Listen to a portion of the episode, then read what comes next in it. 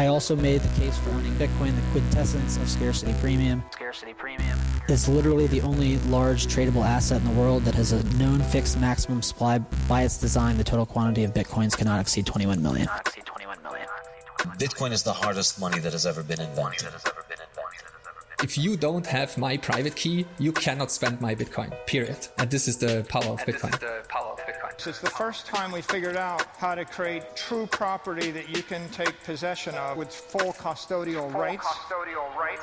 Hey, what's going on, everyone, and welcome to another episode of Talking a Bits, where we walk you through Bitcoin bit by bit so we can provide you with the information you need to succeed and persist.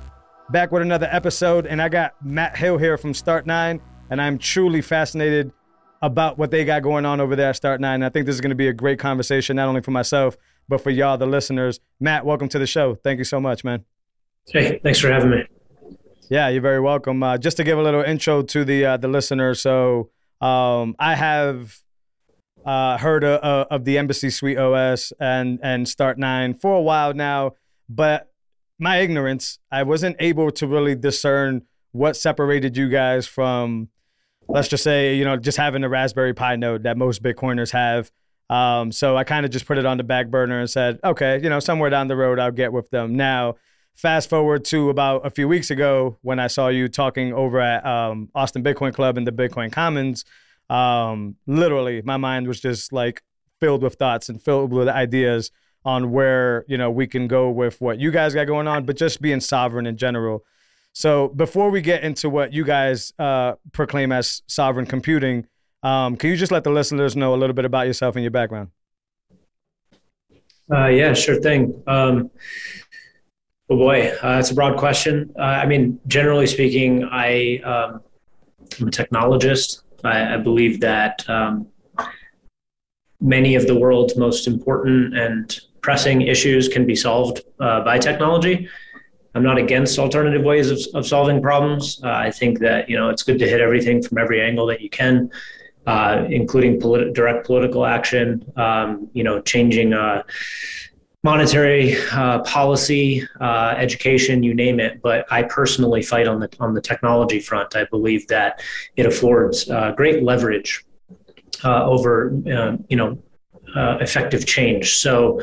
Um, that's that's what I do. I'm a software developer by trade. Um, I co-founded Start9 with, with, a couple of other uh, devs, and um, we have been in business now for three years. Um, we believe that the essential missing ingredient of a, we'll call it free, open, and sovereign computing paradigm, um, where humans and computers are uh, kind of made for each other with other humans sitting in between, kind of you know um, usurping that power. Uh, we believe that the, the, primary missing component was was um, an operating system uh, similar to like a Windows or Mac OS that uh, enabled uh, an average person, non-technical person, to run and operate their own personal server and essentially cut out third-party middlemen uh, from their entire computing life and, and take full control over their data uh, communications channels. Um, and so we identified that as really the given our skill sets and backgrounds, um, we identified that as the most effective high leverage activity that we as individuals could do to try to reform the world in the way that we want it to be. Um, I could probably devote my energy in a lot of different places, but this in particular was a place where I felt like I could be effective. Um, and that's what we do as a company. Yeah, that's amazing. Now, for the the naive out there, for just not naive, for the ones that are just not aware, why is it so important to, um, just for better use of the term, take your approach as opposed to the typical, you know, use Windows or use Google, uh, that approach? Because I'm sure a lot of people are thinking, well, you know, I got a MacBook and my MacBook runs Mac OS and it works perfectly fine. Yeah. Um, yeah, I mean, it's about being independent, right? So, inter everything is intermediated, right? All, all basically all digital communications are uh, intermediated by a third party, um, and all digital data um, is custodied by a third party, right? Almost nothing that you do on any one of your computers, whether it's a laptop, desktop, or cell phone, uh, is not custodied and intermediated. Hmm. So what, right? That's the essence of your question: is who cares? Who cares if everything is custodied and intermediated? Um, nobody. If the intermediary and custodian um, is 100% competent and benevolent forever, which is an absurd concept, right? It's right. like saying, what's wrong with um, being a spoon fed child for your whole life? And the answer is nothing, as long as the spoon and the food keep coming and they're always good and they're always what you want. And there's no possibility that you'll ever need to feed yourself. Um, in other words, it's fine for a childlike, dependent human being to rely on custodians and intermediaries for their basic needs, but it is not okay for an adult and a free thinking uh, society to rely on third parties for their basic needs. Um, so that's what we do is we make it possible for a non-technical non-rich because that's basically who this was available to prior to what to us and what we're doing um, it was available to highly technical people or rich people who could afford to hire highly technical people um, we make it now possible for anyone to uh, exclude trusted third parties from their digital life wholesale. We're not talking about just taking custody of your Bitcoin via private keys and cold storage. I'm talking about having conversations, text message conversations with a loved one who's on the other side of the world. So that not only can nobody see what you're saying, but nobody even knows that the conversation is happening. Mm. In order to have that kind of a conversation prior to our technology, you would have been very hard pressed. You would have had to be very technical and have a lot of time and patience to set up that kind of technological infrastructure. Um, so we've we've sort of leveled the playing field by making it possible for everyone else. Yeah, and that seems like a, a, a it is a very large uh, hill to climb there. So, um, you know, early on when you guys were thinking about you know taking this approach and making it much easier, because I do agree that if you're not technical and you don't understand how servers work or how the internet works, just to be more general, uh, this is uh, this is a pipe dream in, in this situation. So when you guys took that on, how did you feel that you were going to be able to to um, get one of these devices?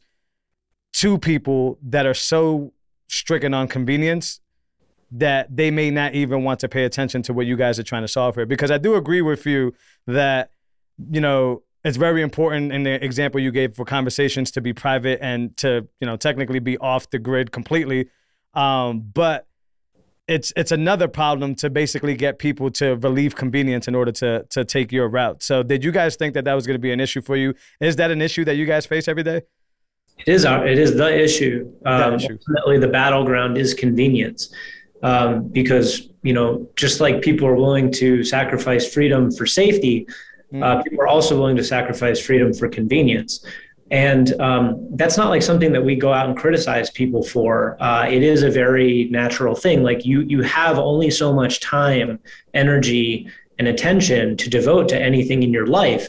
And so everyone is doing their own internal risk assessment 24 7, 365. And to date, that risk assessment has been, you know, it's, o- it's okay that Google has my emails, that Apple is listening to my conversations. Like, I, I don't feel that pain. It doesn't hit my wallet. It doesn't hit my freedom. Like, it, this is all theoretical boogeyman shit, right? Like, it's not actually hurting me on a daily basis. And that is why uh, everyone has conceded this battle and has sort of given up and, and, utilized intermediaries and custodians is because the pain hasn't been there. Um, the pain is coming, mm. right? We we see the outsized costs that have been kicked down the road and buried for decades. Uh, it's just like a financial system that relies on on fiat for its currency. You it might be fine for a while so long as the people printing the money are printing it uh, responsibly and distributing it fairly. Um, but over time, corruption is inevitable. Centralized systems are like fruits, they corrupt invariably. They have to, it's part of their nature. It might not be a single individual within that institution, but each new generation comes in with and adds additional corruptibility to the system. So it is only a matter of time before centralized systems that have, quite frankly, custody and power over the lives of individuals will become corrupt abuse that power. And ultimately the, the end user the citizen the individual pays that price. Um, so what we're doing is we're ahead of the game. We are building tools uh, for um, exiting right? We view ourselves as opt-out technology as striking technology. And everyone has their different breaking points right? So some of your bitcoiners and anarchists and libertarians their breaking point has already passed they're already ready to begin adopting technology that costs a bit of convenience, but delivers on privacy, freedom, and sovereignty. Um, and so our job as a company is twofold when it comes to garnering uh, mass adoption, widespread adoption. One is to make our product, our technology, as familiar and convenient as humanly possible, right? To minimize what we call the convenience gap, uh, convenience parity. And unfortunately, or not, just a fact of reality, we will never get to full convenience parity. We can only asymptotically approach it Okay. But we can't ever reach it because the other model is, in essence, somebody saying, we'll do it for you. And our model is, in essence, you'll do it yourself. And so while we can make doing it yourself increasingly easy, right, increasingly familiar to the other model, it can never be the other model in essence. You're going to have to take some tiny degree of personal responsibility if you want to be free. And so our goal is to minimize that, to make it as easy as possible. Our second goal is to educate everyone on the um, the worsening conditions to which they are being subjected in their digital lives. Right. A lot of people just aren't aware of how bad it has become. The practices around surveillance, uh, data collection, invasion of privacy, um, they're just not aware. So our job, in large part, is not to fear monger. We're not out telling everyone, you know, they're going to die tomorrow if you don't get a personal server. You're not. But we are being honest that if you don't start taking measures to take control over your digital life, you are increasingly um, you're increasing the amount of risk uh, in your life and to those uh, who are in your life, your loved ones, your children. Because if you get hacked, then they get hacked, and it, it it's not just you. All right, you're part of a, a social digital circle. And if anybody in that circle becomes compromised, then it can lead to a domino effect. So, um, number three, and this is not a goal of ours, this is a hypothesis of ours, is right. that the world is going to continue playing into our narrative. So, we need to build products that are increasingly convenient, we need to provide education that is increasingly effective, but mostly we need to wait for the world to continue to deteriorate as more and more people reach their breaking point. And when they do, we will be here welcoming them with open arms as they exit the centralized fiat custodied intermediated system and into our self-hosted sovereign individual world yeah, that makes a ton of sense. That's a great, great three points there because, yeah, I think, like you said a little while back, um, the pain comes to people at different levels, whether it's, you know, their personal photo album got hacked or whether it's, you know, anything that, that leads to censorship resistant.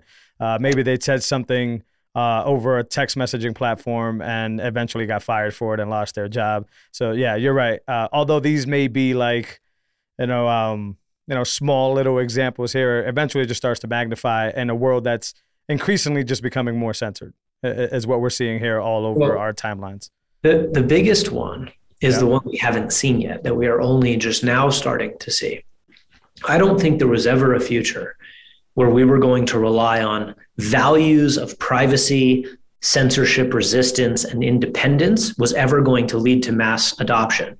Unfortunately, I've drawn that conclusion over the last few years as I've been increasingly disappointed with my fellow men.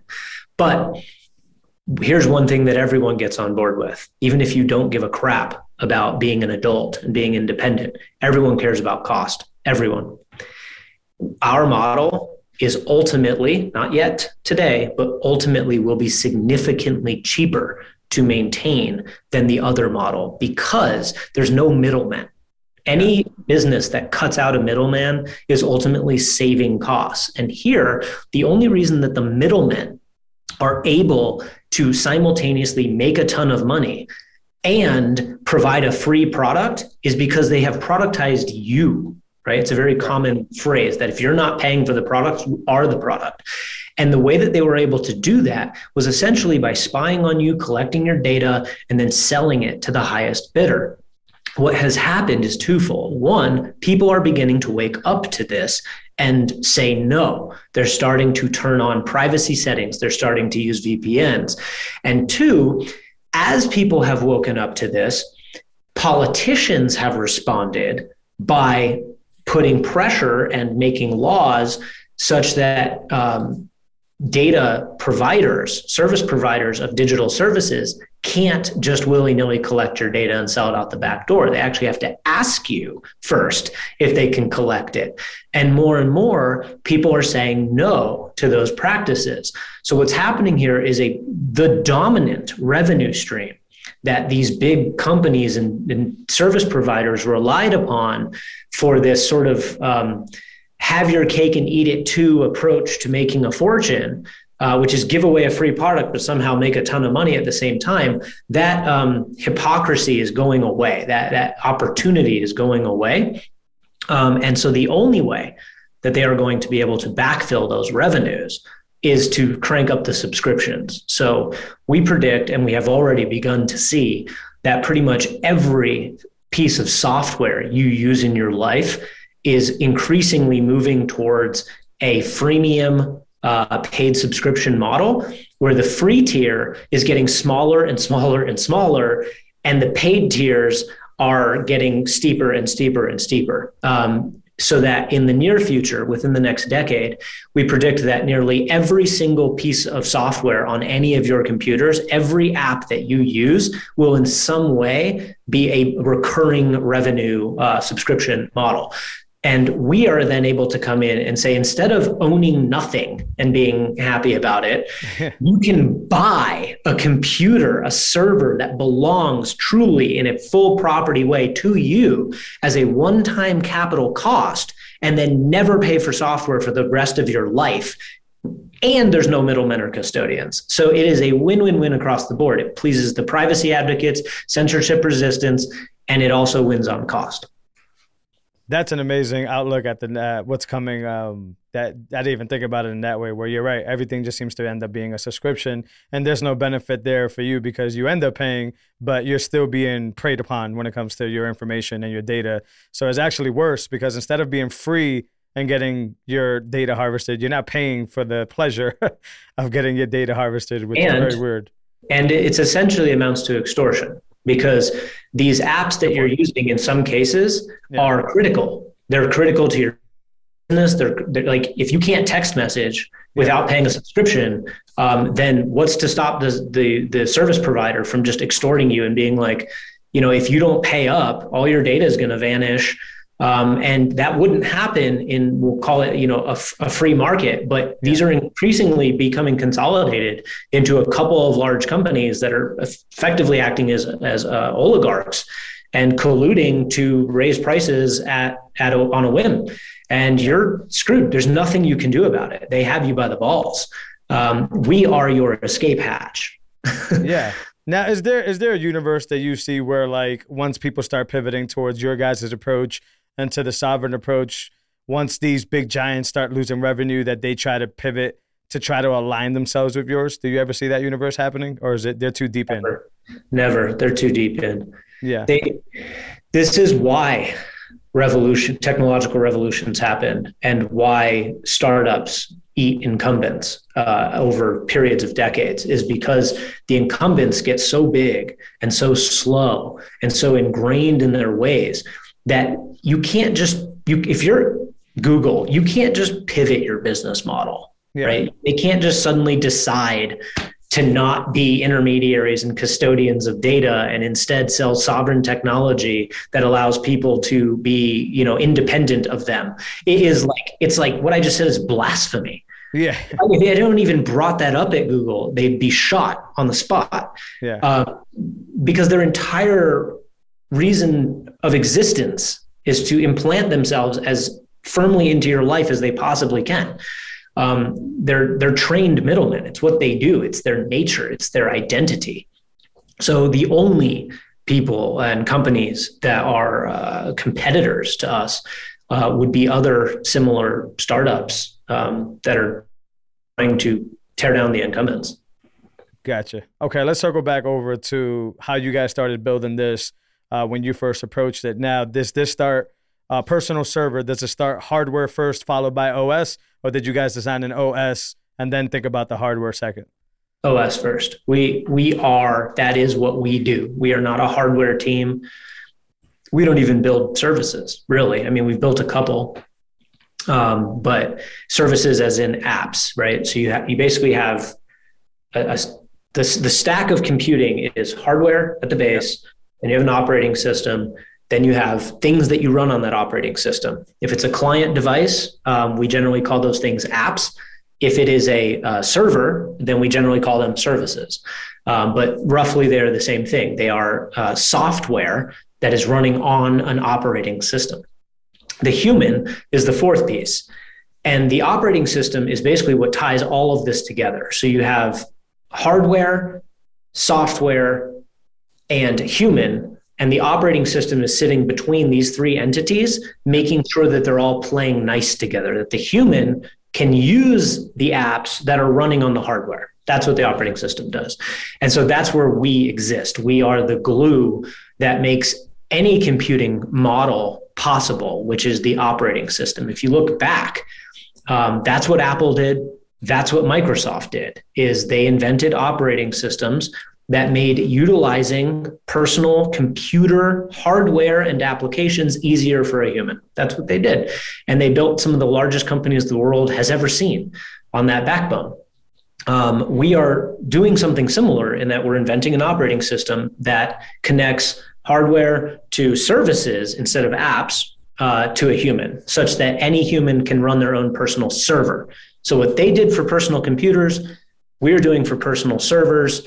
It's not that crazy. Um, but that's what we do. And ultimately, we need to be compatible with just about every piece of hardware under the sun um, because our technology, our operating system, um, especially given our capital limitations, you know, we're not Apple. We don't have billions of dollars sitting in the bank. We can't just come up with some new hardware device and sell it all over the world cheaply. Um, we need people to be able to repurpose devices that they already have, devices that Apple made or Microsoft made or Google made for uh, our operating system and computing paradigm. In other words, we can hijack um, the world's hardware infrastructure as a um, you know we'll call it a trojan horse for our own uh, for our own model we can undermine them using their own infrastructure And and the user could do that to this day, meaning like if I wanted to grab this MacBook that we're having this conversation on and I wanted to install Embassy, I can do so. Or is there limitations to that?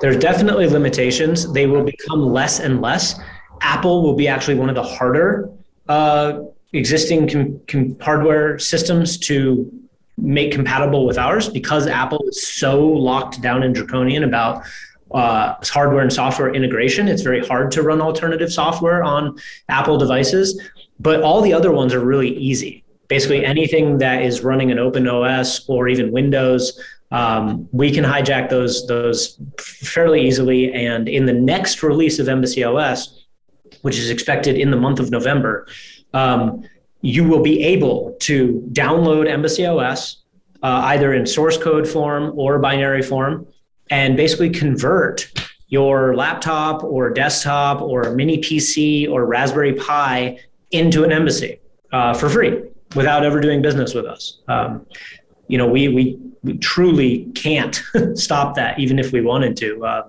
by the very nature of the way we've built the business and uh, adhering to, you know, uh, taking a principled approach to, um, you know, creating source available and software that is free for individuals to use. Uh, we can't stop you from doing that. Nor do Yeah, we want. and uh, so this is maybe a uh, maybe a sensitive question, maybe not. But so, how does you and your team actually scale the business if you're basically saying you can just take this for free and run with it? Um, I mean, I know you have hardware, and we'll get into that here shortly. Um, but is is that a scalable solution, or are you guys not worried about the scale and you're worried about uh, revolutionary technology more than that? So the primary motivation of myself and everybody at Start9 um, is to create a disintermediated computing paradigm for ourselves, for our children, and for the future of the human race. That is very legitimately our essential goal. We believe that if we are principled in that approach and creative in ways to involve ourselves that are non-mandatory, that that will be rewarded with healthy profits, um, not monopolistic profits. We are not here to be the next Apple. Nobody should be as big as Apple. It shouldn't happen. Not suggesting that government regulate businesses and keep them small because we all know that that just ends up being the highest bidder gets to be the monopoly. Right. That doesn't work. What I'm saying is is that we should have technologies and product paradigms that make competition um, essential. That that you know that are difficult to corner. And so we think we can make a lot of money. We do not believe we will ever be uh, as big as, as Apple, and nor do we care. Um, and so the way that we intend to make money, and the way that we have been making money since day one, by the way, because the, on the first day that we announced ourselves to the world and our existence is the day we sold our first device. We are not a talk about it and then figure out how to make money later. We're not about building a user base and then figuring out how to squeeze them once we've trapped them. Our goal is a good old fashioned we build a product and we sell it, and then it's yours, and we're out of the loop. Um, and so that is our, our essential uh, revenue model right now is that we make getting up and running with our operating system, uh, uh, you know, push button. Um, Yeah. you know, zero configuration, plug it in, uh, plug and play, one and done, and you're out. That's that's what we do. Is we sell convenience essentially. So you can, um, as an individual, a- after the next release of ROS, especially, grab your old Windows laptop and um, probably an hour later have it running an embassy. We also know that the vast majority of people in this world uh, will not do that. We also know that many of the people in this world who would do that still want to buy the latest, greatest, coolest official thing. That also comes with us, by the way, right? You're you're sort of joining the community in a sense when you buy something from us. You, you know, we put a little code on the device that increasingly over time will get you access to cool stuff, right? Like exclusive content, uh, white glove support. We can bootstrap you with a ClearNet URL so that you don't have to go get your own domain. You'll get like a, you know, uh, mat.start9.app domain that you can immediately fire up your Bitcoin node on and stuff like that. Um, we can give you, you know, discounts on future purchases. We can give you a ticket to our annual conference. All of this for free if you buy the device from us, right? Like we can essentially monetize um, community and support and convenience rather than um, the software itself or uh, any kind of subscription uh, recurring model. Um, but we can also put like a end life on that, meaning if you buy a device from us, you'll get like six months of you know these special perks and premier benefits and blah blah blah. And if it expires, your device will keep working. Your data is still yours. There's no problem with it expiring. But you might like this. It's like being an Amazon Prime member. You might really enjoy having this annual subscription to be part of our community and get all these perks and benefits. Um, so that is really long term how we intend to, you know, we'll call it recurring revenue from the same customer. In addition to just selling more hardware, right? Because where our business model really starts to make sense is when you start thinking about computers outside of the context of laptops, desktops, cell phones, and servers. Right. There's this whole other category of computers that are actually, I don't know, 50 times as many devices as the four that I just named in the form of cameras, thermostats, doorbells, vacuum cleaners, humanoid robots. the future is riddled with intelligent devices. And either those intelligent devices are going to be servant remote controls that are plugging into the Google mothership, where literally you are surrounded by physical metal things that you don't control and don't belong to you. Or you can have all of those same devices be legitimate personal servants of yours that are all connected on a private network serving you and only you and your family we don't think anyone in the human species is opting for the former that I just described there. We think everyone wants to be over here. You don't want the robots in your life serving Google and you're paying a subscription for it. They should belong to you fully. And they will never be able to offer that future. We can. And, and I mean that without even making the hardware, right? There are people in this world who make cameras so our job as a company is to find those camera manufacturers and say, make a camera that is compatible with our OS, right? We'll white label it. We'll call it the Start 9 cam. We'll pay you a royalty for every device sold, or we'll buy them wholesale at you know 40% off and then sell them retail at the full price. So our our essential business model is basically what Costco does with Kirkland Signature. Are you familiar with Costco? I am, but not with Kirkland Signatures. Was that? Kirkland Signature is Costco's brand. Okay, okay, I see. So Costco is like the store in the company, right. but if you shop in Costco, on the shelf there's like you could buy water that is sure. Arizona water, or you can buy Kirkland Signature water. Yeah. And when you buy Kirkland Signature anything, you know that you are actually getting something else with a different label on it. So when I buy Kirkland Signature water, I'm I'm probably getting Arizona water or some other kind of water. Sure. That Costco has gone to that company, cut a deal, and said, "Look, we have scoured the world for the best water there is, and we think yours is the best water there is. So we would like to buy 10 billion units of your water at a severe discount. We'll pay up front for it even. We're going to buy a ton of your water. We're then going to put our label on it. We're going to take your label off. We're going to put our label on and then sell it out of our stores with Kirkland signature on the label at a markup. It's arguably the coolest and best business model. Sure. I, I love it because they're not making anything. Yeah. What they're doing is they're essentially staking their reputation on their ability to identify the best of breed of any product. In other words, the people who bring the most value to Costco are the are the whoever they hire to go out there and find the best thing. So what we're going to do is we're going to go find the best router ever made.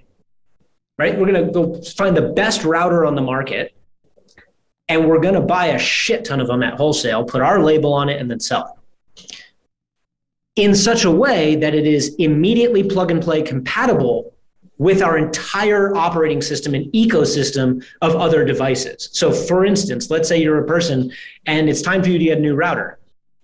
And you're like, oh my God, there's like 10 million routers out there. Which one do I get? But you're already running a Start 9 Embassy personal server on your shelf. And you know who we are and you know what we do and how we work and we know what we're talking about. So which router are you going to buy? You're going to go scour the market for a hundred different routers comparing ratings? Or are you going to buy our router because you plug it into the wall and it immediately starts playing happily with your personal server and it plugs right into your premium subscription that you already have with us for white glove support, meaning you call and we're there to help you set it up and do whatever. So, Yeah, it's- very long winded answer, I know, um, but it's a weird crack in the wall. It's not a simple, like, we make money by locking people in and charging them subscriptions. It's just not that simple. Um, we are going to make money by building a technological ecosystem that has us involved voluntarily because we make it more convenient for you. Yeah, That's- an, e- an ecosystem that serves you doesn't serve, you know, it doesn't work against you, basically. That makes a ton of sense. I never thought about that example. And you could go down the list from like home speakers to like the watches we wear to all that. Yes. And they can all like just speak to the embassy suite OS Yeah. and respect your privacy, do it the right way, Yeah. but still have all the cool features that we're used to. And you Amazing. don't have to. You don't have to, right? So it's like Right. we will openly say, look, just like we do now, you can go get your own Raspberry Pi and SSD and do this and download our software and run it. Yeah. If you just want it to work out of the box and you want the team to have your back and you want to be a part of the community and support the work that we do, buy it. We're not, it's not like we're gouging you. We're not charging triple what you could do for it elsewhere. If anything, we're cutting costs. The Embassy Pro that we just, I don't know if you saw, we just did a, uh promotional video for it a couple of days ago. We Uh, I did. I got my eye on Like- that thing. I'll be I'll be ordering yeah. one of those. So the Embassy Pro um, is a white labeled Librem Mini. Okay. So it literally, we're already doing the business model I just described. We don't make the Embassy Pro. Yep. Purism does. Purism is a fantastic hardware company, and they make a wonderful device called the Librem Mini. And the Librem Mini is, you know, it's powerful, it's fast. It is the Embassy Pro. We've done nothing to it except add a speaker. That's the only thing we did to the Librem Mini is we put a speaker inside of it so that the embassy could make the noises that it needs to make to tell you what's what's happening. sure. But if you go onto Purism's website and you build a Librem Mini to the exact specification that we are selling the Embassy Pro for, it's more expensive. Hmm. So in this case, it's actually cheaper for you to buy the device from us than to go out onto the open market and buy it and then install our software. We're actually saving you money by doing business with us, um, which again is exactly what Costco does. It is cheaper to buy Costco's white labeled Crown Royal than to buy Crown Royal. And that's because they've gone to Crown Royal and bought a billion units of it Yeah. And got it at a huge discount. And then they actually undercut the pricing of the very product that they've purchased with their own label on it, of course. So anyway, that's what we did, and um, they're selling like hotcakes. We're selling a ton of Embassy Pros. It's great. No, yeah, they're amazing. Uh, and that cost continues to intensify if you order before November 20th. Is That's right. Yeah, we do have to bump the cost because we're not making enough money uh, on Yeah. the devices right now. Like I said, we are undercutting the actual like what these Yeah. sell uh, normally, and that's because we need to, you know, you gotta you gotta get the buzz going. We got to get it into the hands of people so that they can talk about it and say how cool it is, so that other people will buy it at full price. Right. So for the let, let's go into the the hardware or just you know, let's go from the purchase process all the way into getting one of these at home and setting it up. So you order on your website, you receive this device, take it away. What what does the user expect? Uh, you'll you'll get the device in a few days, depending on where you live. Um, we ship pretty quickly once once ordered, and uh, you it's going to come in a nice, beautiful little box. Take it out.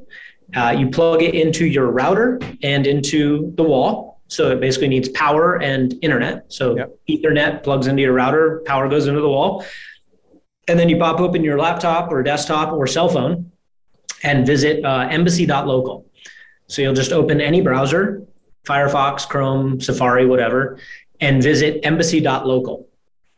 And you will now be from your phone or laptop connected to this device that's sitting on your shelf next to your router.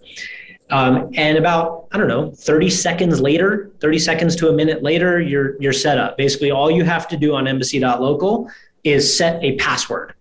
You basically have to tell the device who its master is being defined by whoever has the password to it. Um, so you set a password, and then that password gets handed over to the device. Um, and then the device will reboot, and you'll be able to now visit it um, at two different addresses. So one address is for when you're home. The other address is for when you're on the go. So it's very easy to remember. Basically, when you're home and connected to the same internet, the same Wi-Fi network as your embassy, you visit its .local address from any browser. So you open up Firefox, Chrome, whatever, and you type in something .local. It'll be a unique address. It's not embassy.local. That's only for initial setup. Once it's set up, your device gets a unique address, you visit it, and you're in. It's basically a website. It's a personal website that allows you to manage this device. Um, and it looks and feels like you know any any operating system. So you'll go to your your embassy's unique URL, and it'll feel like I don't know Mac OS or Windows or something. It'll just feel like you're vi- using a computer. If you're on the go, if you leave the home, you can't use the dot .local address because you're no longer connected to the same network. So instead, you use the dot .onion address, such that you can communicate with your embassy from anywhere in the world um, over the darknet, over the Tor network, um, such that it is private, anonymous, uh, censorship resistant. You can talk to the device in your home from the other side of the world without anyone uh, even knowing that that conversation between you and your device is taking place. Um, so that's it. So when you're home, it's dot .local. When you're on the go, it's dot .onion. And uh, soon we will be offering uh, ClearNet support as well. So you'll be able to put your uh, device on like a domain that you control, you know, like matthill.net. And now you can go anywhere in the world, open up a browser, type in matthill.net, and you will be talking directly to the device uh, in your home. Um, so that's coming soon and makes it a lot easier. And it also um, opens up use cases for businesses and organizations such that I'll be able to host like websites uh, and blogs. Uh, I could even do like video conferencing, all of it on a ClearNet domain through a device in my home. So more and more, we are going to feel like a regular internet thing. It's not at all, but it's going to increasingly feel like that. For example, let's say I am a um, business owner or organization head uh, you know, I run some a church. Let's use a church as an example. So I, I say I'm a, you know, the pastor at a church. I'm the head of the church, and I want all my congregation members to be able to share files and talk to each other and basically engage as a community, but not on a Discord server or a Telegram server or a Google server. I want everyone to be able to talk as a community on a community server that I myself have in, in the office. Yeah. It's going to be very hard for me to go to that congregation and tell everyone to download the Tor browser and visit a .onion URL in Right. order to chat with each other on the darknet. Everyone's going to, you know, they just won't do it. But it's very easy for me to go to that same congregation and say, hey, everyone, go to community.churchofchrist.com, create your username and email, you know, your uh, username, password, and you're plugged into the church community talking with everybody and doing this. Oh, and by the way, they're all out of the loop. This is like our community talking on a personal server. It's totally private. Nobody can stop us. It's us the way it should be. That is something people can get on board with and that we will have available within the next couple of months.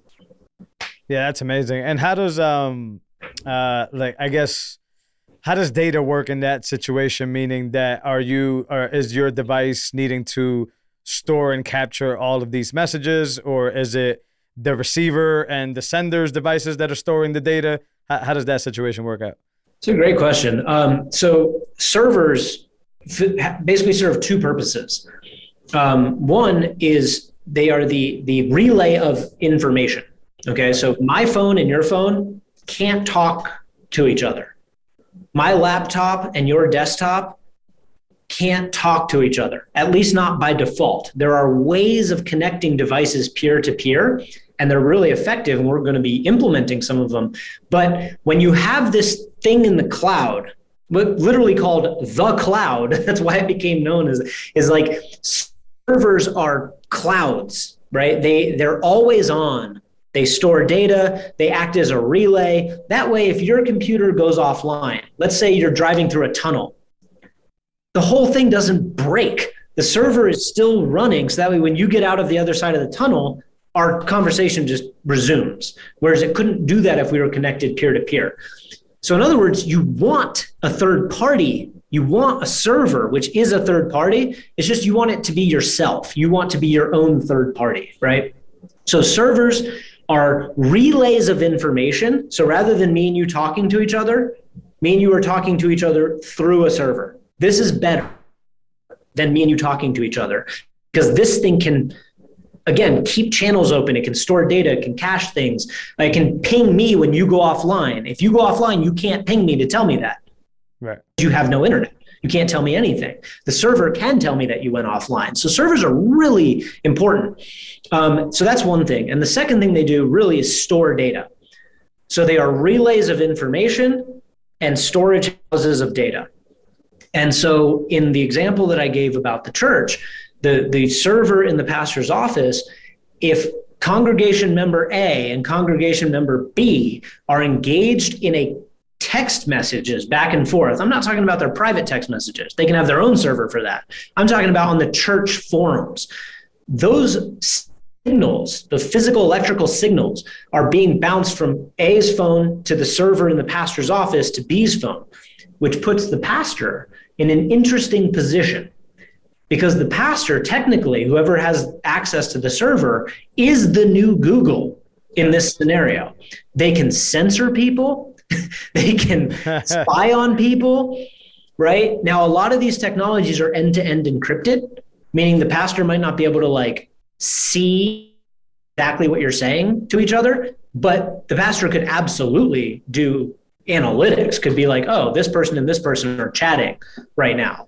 There's just the nature of it. So that's not necessarily something they would want to do. I'm just saying that it's an interesting consequence of, of this example is like whoever operates the server is the master. Everyone else is a renter of that land, of that property. There's a reason we called it an embassy, right? It's because an embassy is, is sovereign territory in somebody else's land. And in this case, someone else's land is the internet at large, right? When you have an embassy, it's not like a cloaking device for the internet. It's not like you put some hood on and now you're walking around the internet privately.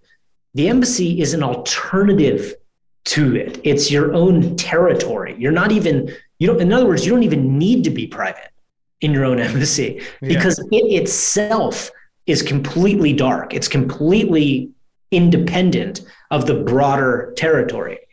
So, what we hope will happen in scenarios like this is that you know the pastor's running a server for the entire congregation, but then members of the congregation are like, "Ooh, I want one of those for my family.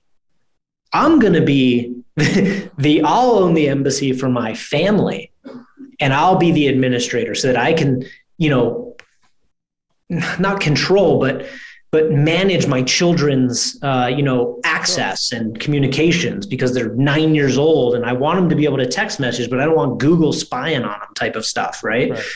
then those kids when they grow up are like screw my dad. He's an authoritarian guy who censors me. I'm going to get my own embassy not only not for my family but for myself. I'm going to get a personal server that I and I alone utilize to relay communications and access things around the world. So, in other words, everyone can have a personal server, but we actually think the path to everyone having a personal server is starting with community leaders, moving to family leaders, moving to individuals.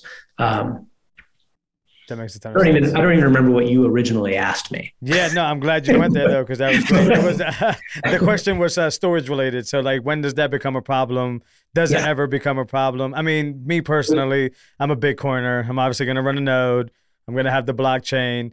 Um, so it is two terabytes good amount to do what most people would want to do, and is there expandable storage? I guess along those questions is what I'm asking. Very practical questions. Yes. Yeah. Sorry, I tend to get into the clouds just because I really love it, man. No, you keep ripping, man. I love it. we, we also are very practical and technical around here, so I can answer these questions. I promise. Um, all right. So, in terms of, of storage limitations, Yeah. um, two terabytes is what the Embassy Pro comes with, and two terabytes is a lot of data. So, for instance, if you um, use Google Drive, Yeah. I believe they give you like ten gigabytes for free. Yeah. Right. So, a terabyte is a thousand gigabytes. Um, so it's a lot. uh, you can store a lot on two terabytes of storage space. Uh, I believe a, a full length movie is like nine gigabytes. So you could store, you know, what is that? Um, 200 movies on two terabytes of data. Uh, why you would want to do that, I don't know. But the point is that it's just it's a lot of storage space. Um, now, in the church example, they're probably not running a Bitcoin node. Um, you can also run a pruned Bitcoin node, which uses approximately zero storage space. I mean, the mempool, uh, you know, the UTXO set is going to use somewhere in the range of like 10 gigabytes. I don't remember, but it's very minimal.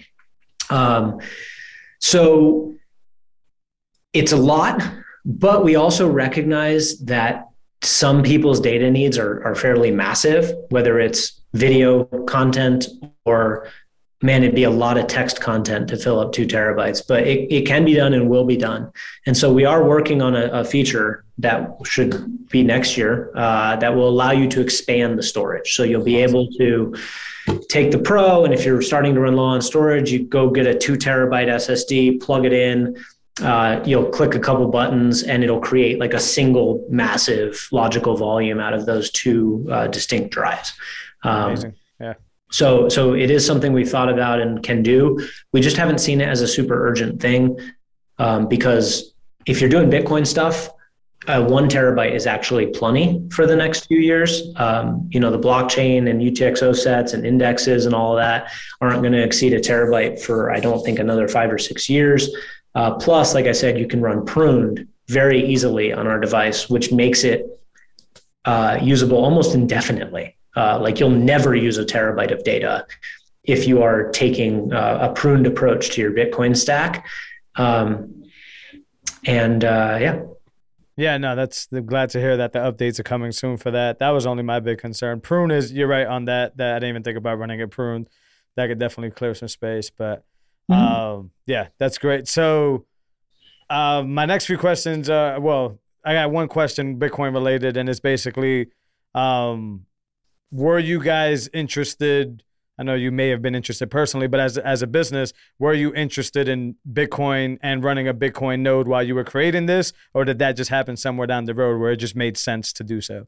well, that's how it started. Okay. So this whole thing started with Bitcoin and Lightning, actually, more specifically. So um, the the TLDR origin story of Start9 is that um, I basically set out to set up my Lightning node because uh, one of my co-founders, Keegan McClelland, at the time, uh, had already set up his, and this was fairly early in the Lightning production live, you know, world. This was uh, 2019 and uh, you know it had been out but it wasn't what it is today Yeah. and so i went to go set up my node to play with it to see what it was like and to you know do some transactions with keegan and um, i set out when i set out to do that i was like oh boy you know like i'm i'm a technical guy i can you know i can i can hack my way through pretty much anything and i was like this is going to take me all weekend at minimum Yeah. uh, to get up and running. And as soon as I realized that, I was just like, how can the Lightning Network ever, you know, be a, a viable network if people aren't running their own nodes?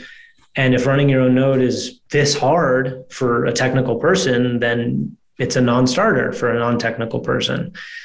Um, this was also around the time when Casa had released their node and was just about to release Lightning support so that your Casa node would sort of out of the box be a Lightning node, a Bitcoin and Lightning node. And so we um, did some research and saw how they were doing what they were doing and recognized two things. One is that they were taking a very um, early stage fragile, kind of naive approach to solving it. As in, they had a piece of hardware that was just like pre-install stuff on it, right. so the user can plug it in and it'll work. And we were like, that's a great way to get bootstrapped and up and running, but it does nothing for the user's ability to actually like manage these server services under the hood. Uh, if you have to do anything at all, you're basically you know opening up the command line, you know using SSH to get onto the box and then typing commands, and nobody's going to do that. So one is we saw an opportunity to do it in a sustainable, scalable way as opposed to this like simple kind of you know MVP way. And two was we realized pretty quickly that if you could build a sustainable, scalable way to manage, to give the user the ability to manage a Bitcoin node and a Lightning node, that you could apply that same piece of technology to manage basically any piece of open source software under the sun, which would be a massive breakthrough, which is what I talk a lot about now, which is just unleashing open source software on the on the non-technical general population. Um, and so what we did was we went and talked with Jameson Lopp and Nick Newman um, Nick at the time was the head of product, and Jameson was the CTO of Casa. And we scheduled a dinner with them when they were in town. And Keegan and I went and talked with them and wanted to pick their brains on kind of how they thought the Casa product was going to evolve, what their plans were for uh, expanding the base functionality to be more general, um, what their plans for with hardware were, uh, same questions you were asking me, how they plan to make money. And, and what we got in response was a pretty heavy lack of enthusiasm about the entire conversation. they, they didn't seem very interested in their own product and its future. They were very passive about it.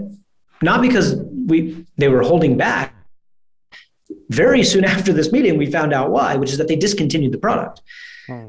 They got out of this game altogether. They, they decided not to pursue the node slash server product as a line of business at all. They went full software, um, you know, uh, multi-signature, uh, you know, basically security as a service uh, approach and they run a great business and they're both great people but they were not interested in pursuing as a business the thing that we were interested in pursuing. And at the time really during this dinner we, we weren't just picking their brains.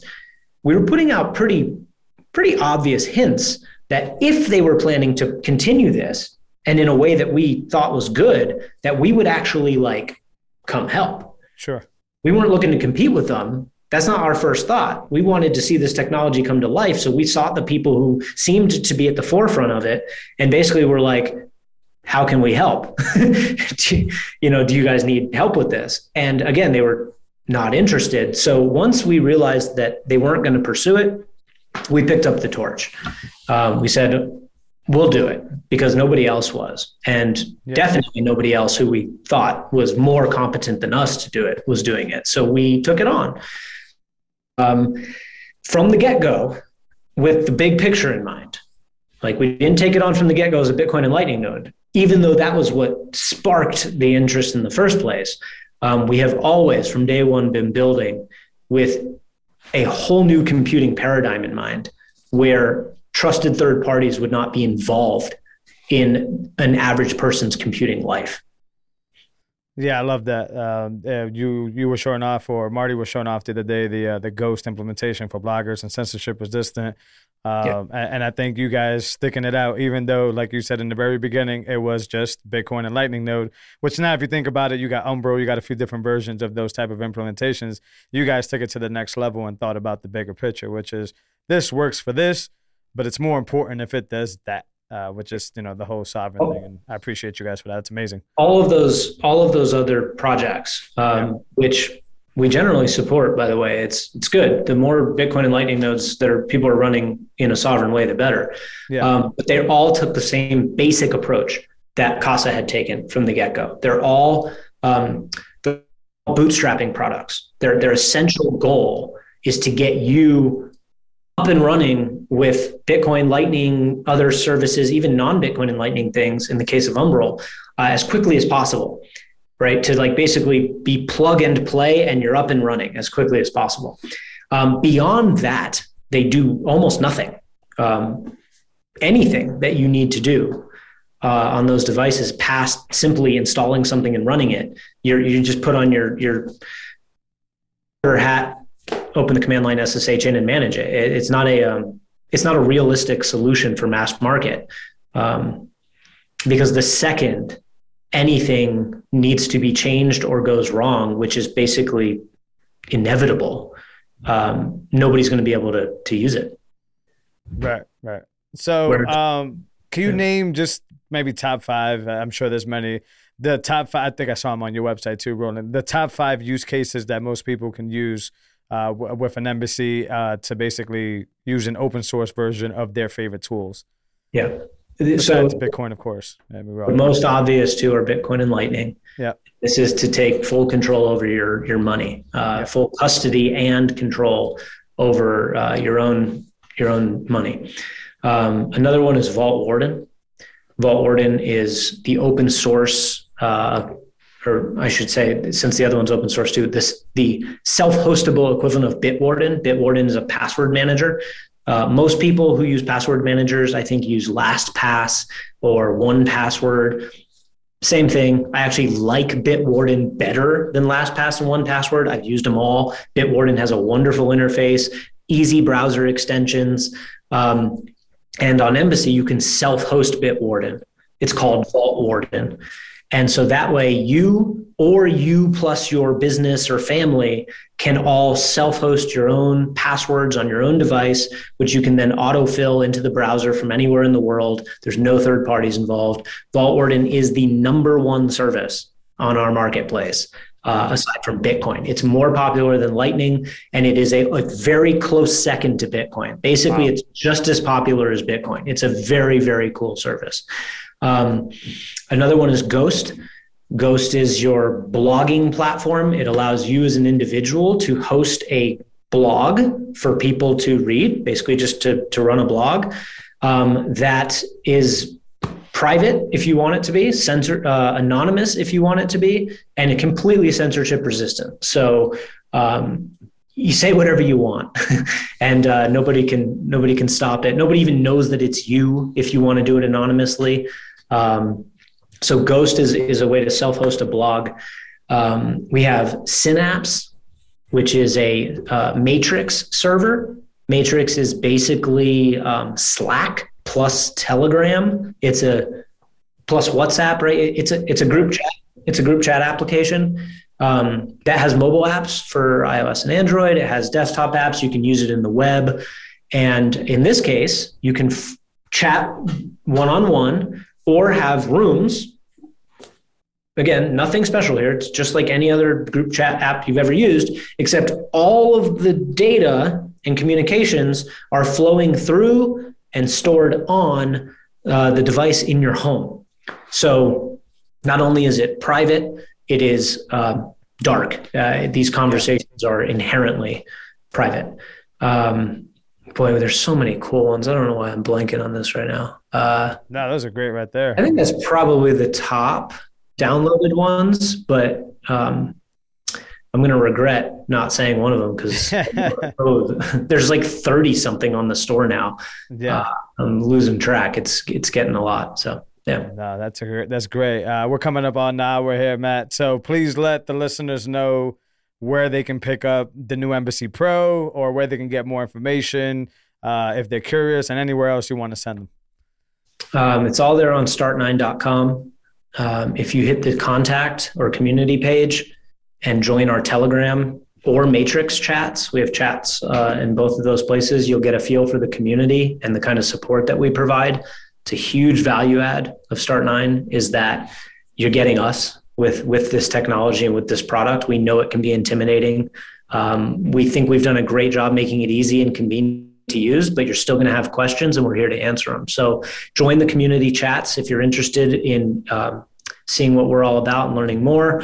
Uh, the Embassy Pro, as you mentioned, is on pre sale until November 20th. So it's 10 days from now.